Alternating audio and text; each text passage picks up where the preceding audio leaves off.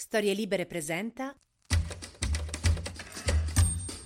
16 febbraio 2023, io sono Alessandro Luna e queste sono le notizie del giorno. La notizia assolutamente regina di oggi è quella che riguarda Berlusconi. Berlusconi è stato assolto nell'ambito del processo Ruby Terror. Non so se ricordate Ruby Rubacuori, tutto quel casino lì. Se avete l'età mia, probabilmente eravate elementari. Se avete meno, tipo 17 anni, non accettate inviti a casa di Berlusconi. Questo come regola generale. Diciamo che il paese intero da questa vicenda ha imparato che quando Berlusconi ti invita a casa sua, devi chiederti sempre: posso fare l'esame per la patente B? Se la risposta è sì, ok, puoi andare. Se no, aspetta un attimo attimo. Ma se tutti sappiamo che com'è andata, diciamo, cioè, diciamocelo, com'è sto fatto che è stato assolto? Eh, perché i processi sono un po' più complicati di una trasmissione di Santoro. Il fatto è che l'accusa ha sbagliato l'impianto accusatorio, cioè ha accusato Berlusconi di una cosa che non aveva fatto, nonostante, scusatemi la battuta, ma insomma, mi pare che ce ne fossero tra cui scegliere, hanno scelto un reato che lui non aveva fatto. No, questa è una roba che se mi sente mi denuncia, giustamente, però non so di cose illegali, però di cose inopportune ne aveva fatte tante, tante a quei tempi lì. Ricordatevi che era presidente del del Consiglio e arrivavano a casa sua camion di... cioè che se li vedessi oggi penseresti che il Monza ha vinto contro il Napoli, per intenderci.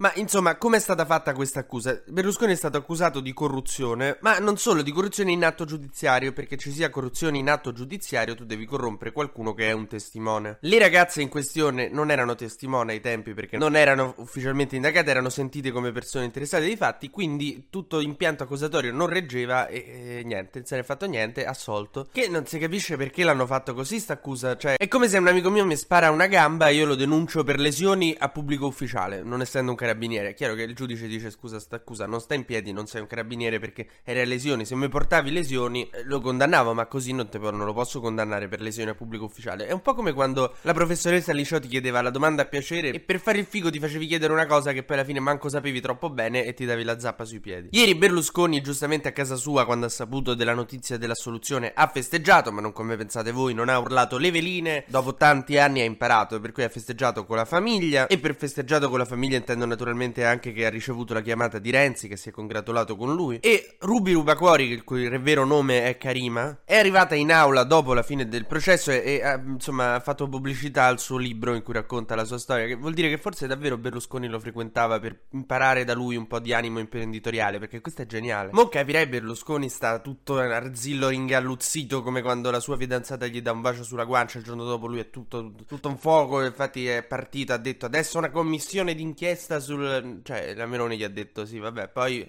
scolpiamo la tua faccia sul Gran Sasso, calma.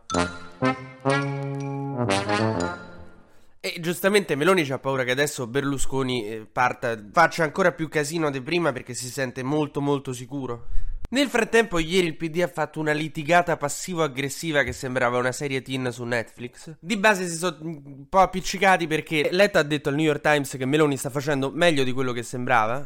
Giustamente lei è arrivata con manganello e olio di ricino, invece adesso sta cercando di fare la Merkel dei noantri. Eppure Bonaccini ha detto che Meloni è capace, per cui dentro si sono un po' tutti incacchiati dentro al PD perché dice ma com'è che fate i complimenti a Meloni? Però i toni a me mi hanno fatto morire, mo ve li leggo. È cominciato tutto con una nota che diceva stupore all'interno del PD per le parole di Letta e Bonaccini, Andrea Orlando due punti, qualcosa non va. A quel punto esce un'altra nota, Fonti Nazareno, che sarebbe la sede del PD. Dispiace che Andrea Orlando travisi completamente le dichiarazioni di Enrico Letta. Dopo poco arriva un'altra nota dall'ufficio dall'ufficio stampa di Andrea Orlando. Dispiace che fonti anonime del Nazareno, che non si sa se parlino a nome di tutto il partito, scambino per polemica. Raga, chiamatevi. Cioè, non è possibile così. State nella stanza accanto. Cioè, per usare il bagno dovete sperare che non ci sia l'altro. Cioè, cazzo, parlatevi. E soprattutto, cioè, come quando i miei litigavano, io non volevo essere tirato in mezzo. Lasciateci fuori da ste cose. Cioè, parlatevi voi due, io non voglio sapere perché ci dovete tirare in mezzo.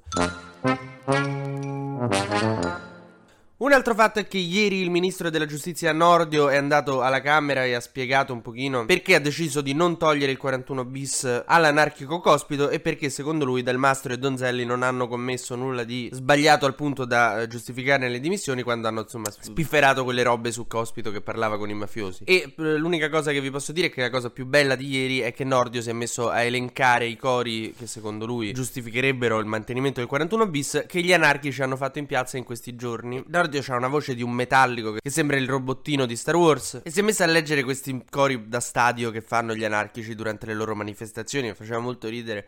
Chi va con il nucleare impara a zoppicare. Mi ricordava un po' tipo il professore di liceo che leggeva le cose che c'erano scritte sul bagno per dire quanto erano mascalzoni i ragazzi. Mentre l'Europa ha deciso che entro il 2035 sarà vietato vendere auto a benzina o diesel e dovranno essere tutte elettriche ed è una grande notizia per l'ambiente e per il futuro. Sarà comunque difficile aggiornarsi e stare al passo coi tempi, ma ce la faremo, ci stiamo impegnando. Giorgia Meloni ha già annunciato che sta lavorando per capire come fare incazzare la categoria dei gestori delle colonnine quanto ha fatto incazzare i benzinai. Sarà un impegno forte, ma ce la farà. TG Luna torna domani mattina, sempre tra le 12 e le 13, su storielibere.fm.